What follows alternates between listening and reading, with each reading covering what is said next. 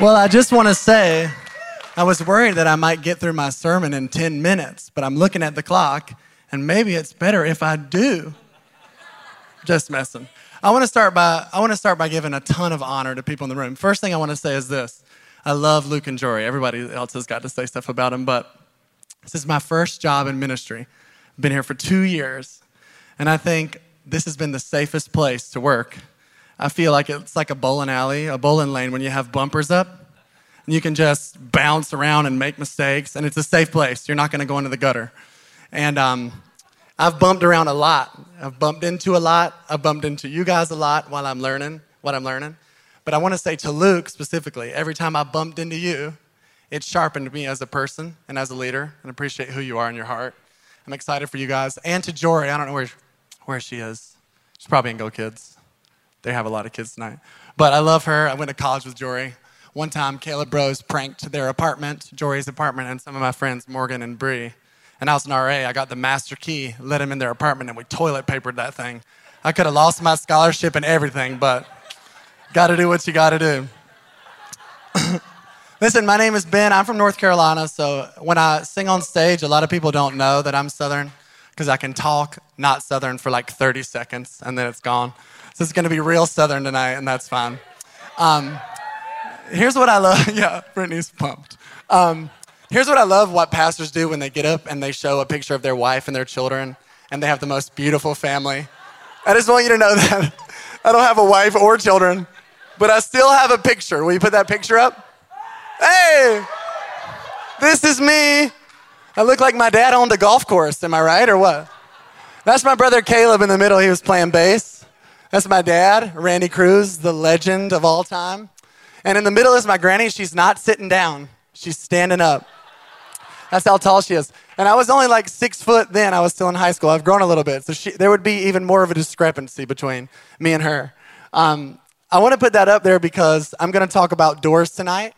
My message title is All Them Doors. I was trying to figure out what's a clever way to, to put doors in there. All Them Doors, that's what it's called.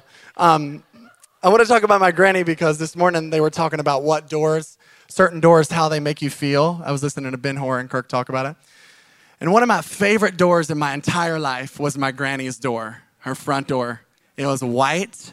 It had three like 1970s glass windows, tiny ones. You know what I'm talking about? that descend down the door. You can see it. It was brown on the inside, white on the outside. My granny passed away my freshman year, after my freshman year of college.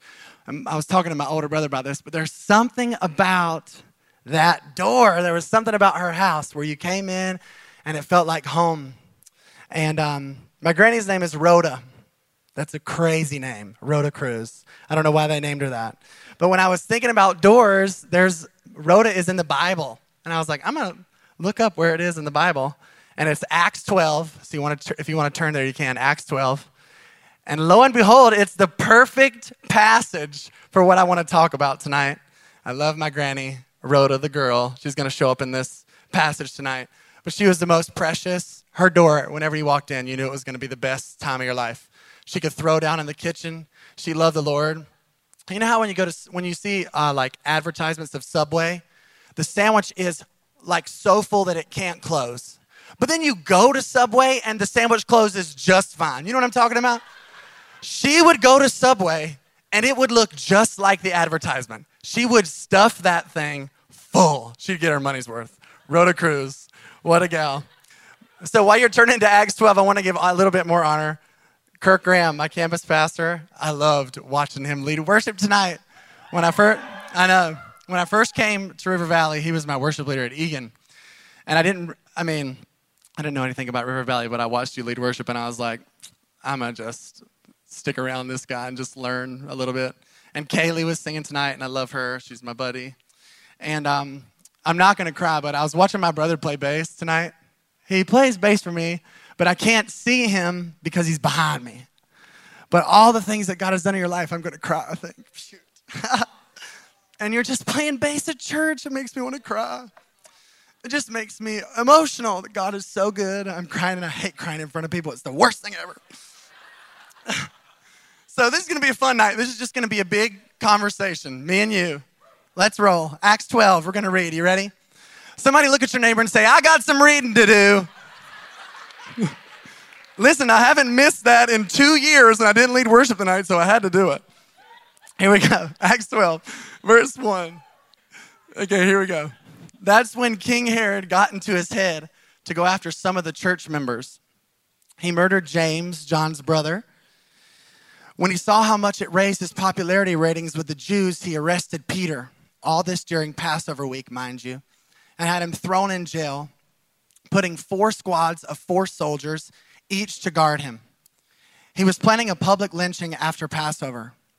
All the time that Peter was all the time that Peter was under heavy guard in the jailhouse, the church prayed for him most strenuously. Then the time came for Herod to bring him out for the kill. That night, even though shackled to two soldiers, one on either side, Peter slept like a baby. I don't know how. And there were guards at the door keeping their eyes on the place. Herod was taking no chances. Suddenly, there was an angel at his side and light flooding the room. The angel shook Peter and got him up. Hurry! The handcuffs fell off his wrists. The angel said, Get dressed, put on your shoes. Peter did it. Then he said, Grab your coat and let's get out of here.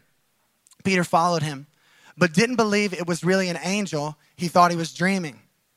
Past the first guard and then the second, they came to the iron gate that led into the city. It swung open before them on its own, and they were out on the street, free as the breeze. At the first intersection, the angel left him, going his own way. That's when Peter realized it was no dream. I can't believe it. This really happened.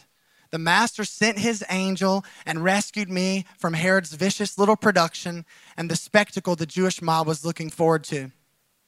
Still shaking his head, amazed, he went to Mary's house the Mary who was John Mark's mother.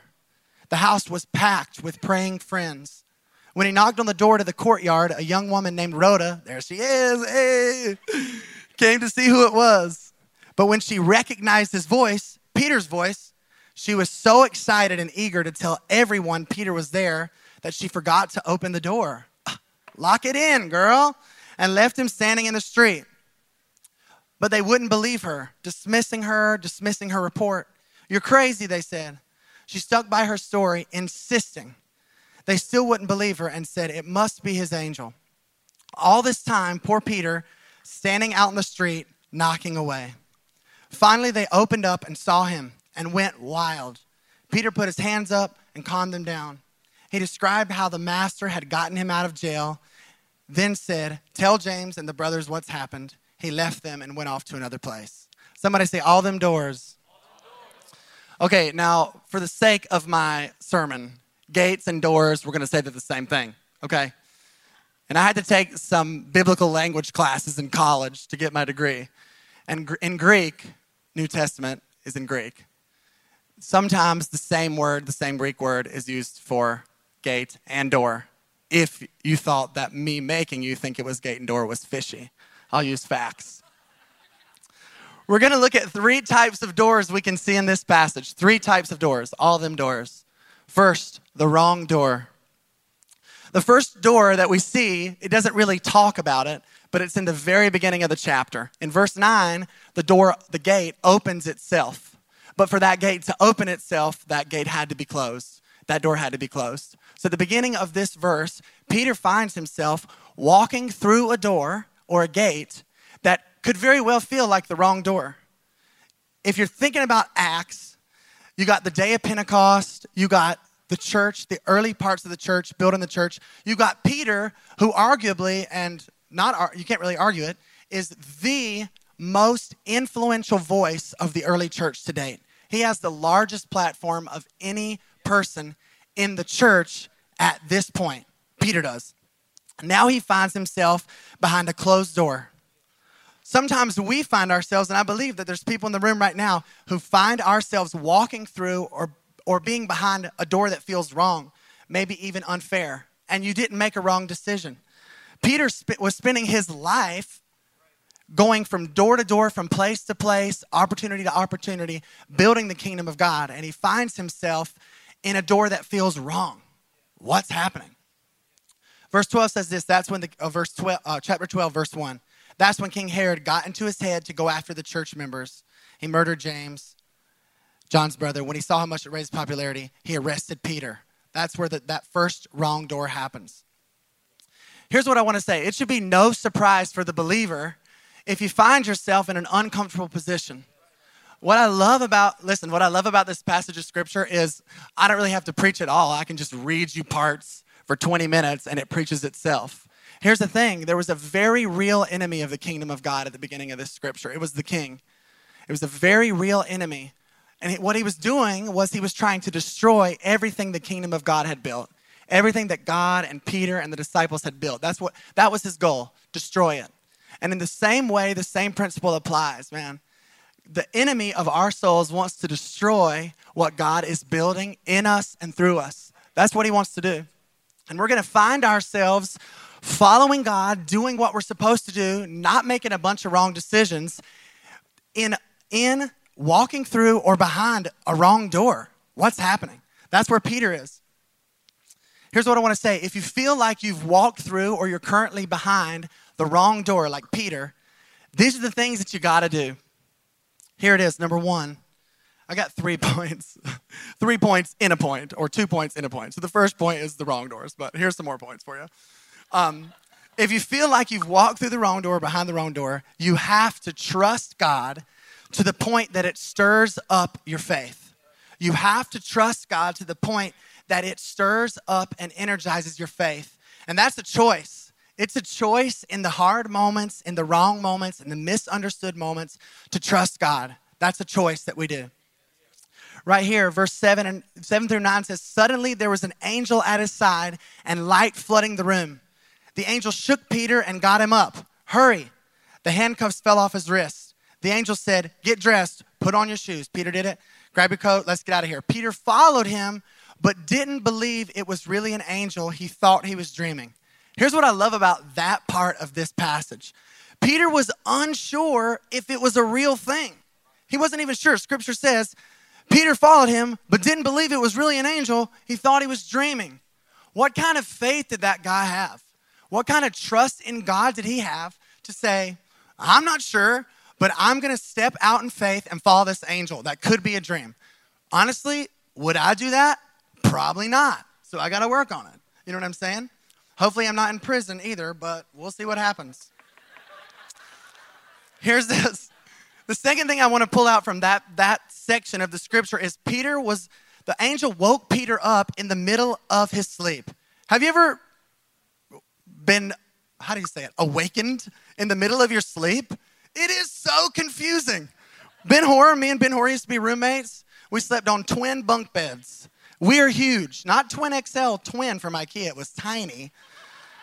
And this guy knows when I wake up, even if it's after a long time of sleep, not a good time to chat with me. Not at all. So, honestly, if I was woken up in the middle of the night, chained to two guards or whatever, two, there was, they were everywhere, and this person that I wasn't sure about asked me to follow them, I'd be like, no. And I'd also be super confused. So, what kind of faith does Peter have to be able to figure out his orientation and do it? That's good faith. That, that's trust that stirs up his faith. Trust in God that stirs up his faith. Here you go. Here's, here's the other thing that I want to say. When you see an automatic door, when you see a door, you have to walk up to it for it to open. It requires faith for you to walk up to the door. So he had to, he had to move for that gate to open itself for that door to open itself. If he just sat there, it didn't say the gate opened, then he put on his shoes and grabbed his cloak. No, no, no. He did all that first, then he walked, then the door opened. So you have to step out in faith. Here's what I love right here trust in God. Here's a great promise in Scripture, Romans 8 28. And we know that all things work together for good to them that love God and to them who are called according to his purpose. So at the beginning of the chapter, it says that Herod had made up his mind to basically crush the kingdom of God because, I mean, he was popular for it. He was popular for it. Then at the end of the chapter, it says this finally they opened up and saw him and went wild. Peter put his hands up and calmed them down. He described how the master got out of jail and then said, Tell James and the brothers what happened. God was working on Peter's behalf and even went a step further to encourage the church, who scripture said had been praying for him, in a time that was probably heavy persecution. He's killing people and arresting people that are building the church. So, what God did was He took this door that feels wrong, unfair, and He turned it into something way more. He did a miracle and got Peter out. And then He used Peter to encourage the church who had been praying for a miracle. That's what God does when you feel like you're behind the wrong door, when you feel like you're walking through the wrong door. So, stir up your faith through trust in God. Second thing you got to do, and this is my jam right here don't stop praying and don't stop praising God. So I'm a worship leader. You know, I love to worship. Literally, the worst time to stop praying and praising God is in a hard time. But that's what we do. I know, I know I do it too. But I can look around the room and I can see that somebody's having a bad day and they're just crossed arms in the back. And I know that that's not how they usually worship. So, why is that our tendency always? To just, as soon as it gets tough, we're out. No, can't be doing that. Lock it in. Don't stop praying and don't stop praising God. When you've walked through what seems to be like the wrong door, don't stop praying and don't stop praising God. Here's what I love about this. I have to bring this up. Later in Acts 16, you see Paul and Silas in a similar situation. Here's what it says in Acts 16. About midnight, Paul and Silas were praying and singing hymns to God, and the other prisoners were listening to them. Suddenly, there was such a violent earthquake that the foundations of the prison were shaken at once, all the prison doors flew open and everyone's chains came loose. So don't stop praying and praising God when you feel like you're behind the wrong door. Even if it feels unfair, even if you didn't make wrong decisions to get there, God is working for your good. He has a greater plan and a greater purpose for that moment. And I want to just do this because I know all the Brinks are on the front row, but there's this Fred Hammond song, and Carl will know it, where it's late in the midnight hour. God's gonna turn it around. That's what I think every time. And they just sing that for about 15 minutes late in the midnight hour. God's going to turn around. But it's true. You should YouTube it, listen to it when you feel like you're behind the wrong door. Late in the midnight hour, about midnight, Paul and Silas were praying and singing hymns to God, and God turned it around. God is more than able to make a way and has a plan for every moment. Nothing in the kingdom of God is wasted, not one single thing. Nothing in the kingdom of God is wasted. Here's the other type of door. So, this is the second door the automatic doors. Let's be real, there's no better feeling in life than when you walk up to a door and it just opens for you. Oh, I love it. It's the best. I have I live in this apartment building where it's a key code to get in the front door and then it's a key to get in your apartment. So it's like four, it's like two different things to get in. Just streamline this process. Better yet, just make them automatic doors. Face recognition, I'll walk in. Isn't this 2017? I don't understand. There's no better feeling than that. Here's an automatic door that when you walk up to it, it opens for every person. That is salvation. The kingdom of God is a guaranteed open door to anyone and everyone. Acts 10:34 says this, God plays no favorites. It makes no difference who you are or where you're from. If you want God and you're ready to do what He says, the door is open. So just walk right up to the door, it's going to open for you. I love that. Here's what I love specifically about how Scripture drew attention to the automatic door. As a follower of Jesus, this is, was really challenging to me, this next part. As a follower of Jesus, I believe myself, and I know we all do this, I know we all do it we get so caught up in the question of which door do I walk through? How do I get out of this door? Why am I in this door? What do I do? What opportunities do I seize? Where am I going next? What are you doing, Lord? We get caught up in that. Here's what I love. This promise, Matthew 6:33, seek first the kingdom of God and his righteousness, and all these things will be added unto you. Peter was arrested for building the church. He was legitimately spending his life seeking God and doing God's will. But when the angel came, he was sleeping, not obsessing over his way out, why he was brought through the door, and why he was uncomfortable. He wasn't obsessing, oh boy was asleep. And I love the message translation. It said, he was sleeping like a baby. What kind of faith does that guy have? Here's what I know. Every time, every time I come to a crossroads in life, and I'm not I believe that there's times in life where God tells you a specific thing to do and you walk through that door. I'm, a, I'm the person who when there's decisions to be made, I don't like to make them. I don't like to make the wrong decision. And I'll get legitimate, can't sleep, anxiety about decisions that I have to make. I will. And I love that it says he was sleeping like a baby. That speaks to me specifically that there's rest in trusting God. There's rest there, okay? Seek first the kingdom of God, and all these things will be added. So, really, as so many times in my life, when I graduated college, I was looking for a job. I had some job offers from churches. That was what I wanted to do. I wasn't sure, and I really wanted to have a heart for the, the place I worked, the city I worked, the church I worked. I didn't want to just take a job for the paycheck. But my parents had just helped me pay for private school, and I was 22, and it was time, you know. And there was all this anxiety about what do I do, Lord? There's a lot of choices. And I got to this point where every time I spent time with God, I obsessed over praying and asking God what I was supposed to do. I was obsessed with it. It was horrible. And it completely ruled my thoughts. And I remember one time, one day, I was living in an apartment at North Central. I'd graduated. I was watching like 10 Friends episodes a day, trying to get a job at a hotel downtown, just trying not to be depressed. They were just getting me through. And I remember the Lord telling me, Why don't you just spend time with me to seek me? Not have an answered question, not for me to tell you where to go, but just to seek me. And then three months later, I decided I'm going to work at River Valley. Then it worked out, and I've been here for two years. And here's what I want you to know looking back, I don't remember even going, This is what God wants me to do. I just got there. And I was just seeking God, and all these things were added. And that sounds really fluffy and really, you know, cheesy. But if you knew my personality, you would know it was literally the Lord because I'm so logical, it's ridiculous. I need to know everything every time. Do not be anxious about anything, Philippians 4. But in every, every situation, by prayer and petition with thanksgiving, present your request to God, and the peace of God, which transcends all understanding, will guard your hearts and your minds in Christ Jesus. Just speak that over yourself in those moments.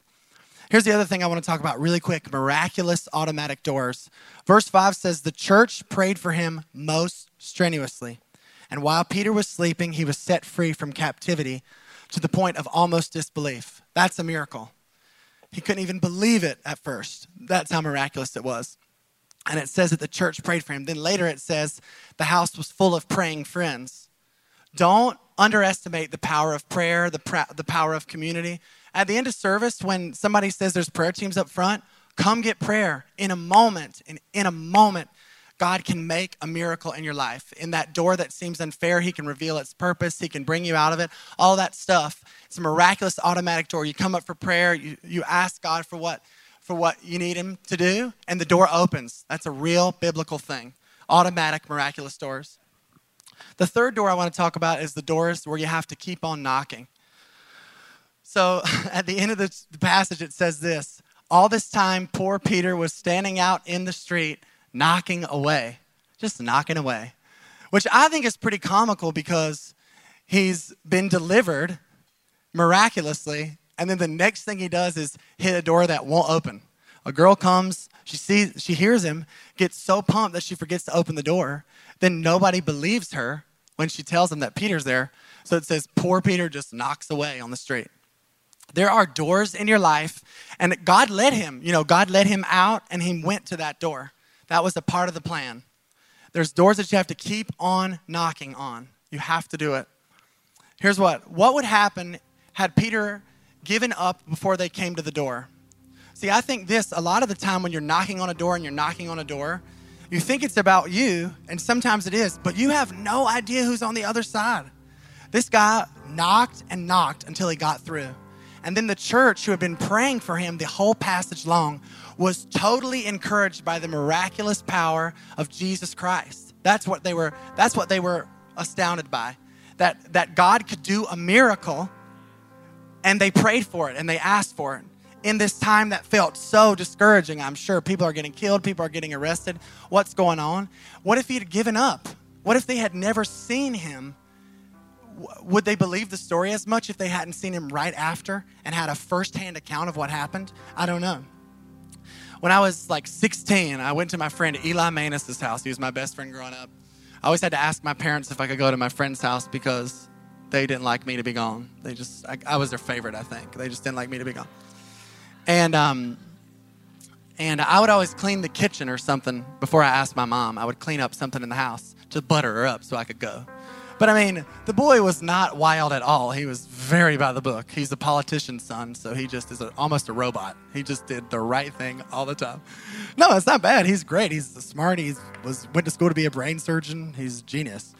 He's my best bud, one of my best buds. But I knocked on his door. I was going to his house. I got permission, knocked on his door. He didn't answer. And I knocked for a little bit more, and then I kind of got annoyed, so I left. And when I left, I called my dad and was like, hey, Eli wasn't home. And my dad said, great, go to my office and mow the grass at his business. And I was like, crap, now I have to mow the grass. And like one minute later, after I called my dad, Eli called me. He was just in the bathroom and he couldn't hear the door. If I would have knocked on the door, I would not have had to mow grass. I missed out on the blessing if I'd have just kept knocking. Ugh. But I did not. I was too impatient. That's a silly story, but I believe there are moments where you have to keep knocking. What's on the other side of the door is what God has for you. Not mowing grass at your dad's office, it's hanging out with your buddy on the other side of the door. Keep knocking on the door. Matthew 7 7 says this Ask and it will be given to you. Seek and you will find. Knock and the door will be open to you. For everyone who asks receives, the one who seeks finds, and to the one who knocks, the door will be open. So here's what we do when you're in the wrong door, when you feel like you're in the wrong door, you trust God to the point that it stirs up your faith. Get in your word, read the promises of God over and over that He's working things for your good, that His promises are yes and amen. Every promise that God has for you, read them over and over and over again. Stir up your faith so that when so that when God brings you out of the wrong door, you move in faith. Second thing, don't stop praying it and praising God in the middle of that door that feels wrong. Don't stop. Keep going. There's a miracle coming. Automatic doors. Salvation is for everybody. There might be somebody in this room tonight that you needed to hear that. Salvation is for you. Walk right up to the door and it opens up. No matter how you found yourself in this place today, what your life's been like, what decisions you've made, if you walk up to that door, it opens up for you. That's the promise. And don't don't worry. Trust God. Rest. In the middle of not knowing where to go and what to do and what's next, sleep like a baby like Peter. Trust God. Don't dis- don't discredit a miracle in your life either. And the last thing is if there's that door that you need to keep knocking on, don't lose faith. There could be somebody on the other side of that door that needs to hear that needs to hear something from you, that needs to see something from you. Maybe it's just for you. You never know. You never know what's on the other side of that door. Don't miss it. As we close, will you bow your heads with me right now? Here's what I'm going to do I'm going to first give an opportunity for anybody in the room who needs to walk through that automatic door of salvation right into the kingdom of God. Right now, in this moment, the door is open. Walk up to it, it'll open, I promise. Maybe you've been through that door before. You know what it looks like, you know how it works, but you need to come back through the door. I'm going to count to three. Just simply lift your hand and then we'll all pray together. One, Jesus said, I am the way, the truth, and the life. No one can come to the Father except through me. Two, when you make this decision, you are a new creation. The old is gone and the new has come. Three, if that's you, would you raise your hand tonight? The automatic door. Yeah, I see that hand. Anybody else? We'll wait just a second. Amazing, amazing. Let's pray this prayer together, everybody. Dear Jesus, I receive your gift, the free gift of salvation, the automatic door. I step out in faith. I will never be the same after today. I'm exchanging guilt and shame for love and mercy. I will live in your love from this day forward. In Jesus' name, amen. Before we move on, you keep your heads bowed and your eyes closed. Wait, I said that wrong. Yeah, no, I said that right. Thought I said it backwards. Sorry, not a time to joke.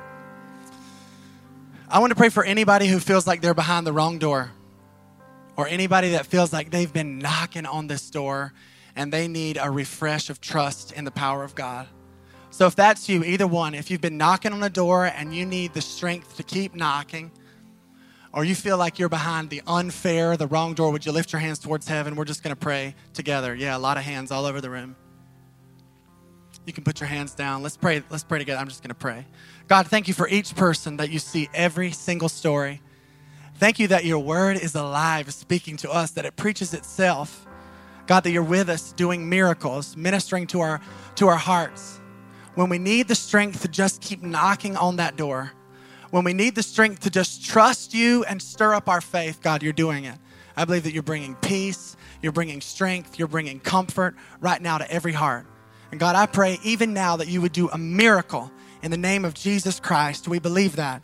We believe in, in this passage of Scripture that shows that you can do anything with anyone at any time that you want. God, we choose to trust you. Would you encourage every heart, every hand lifted right now? In Jesus' name we pray. Amen.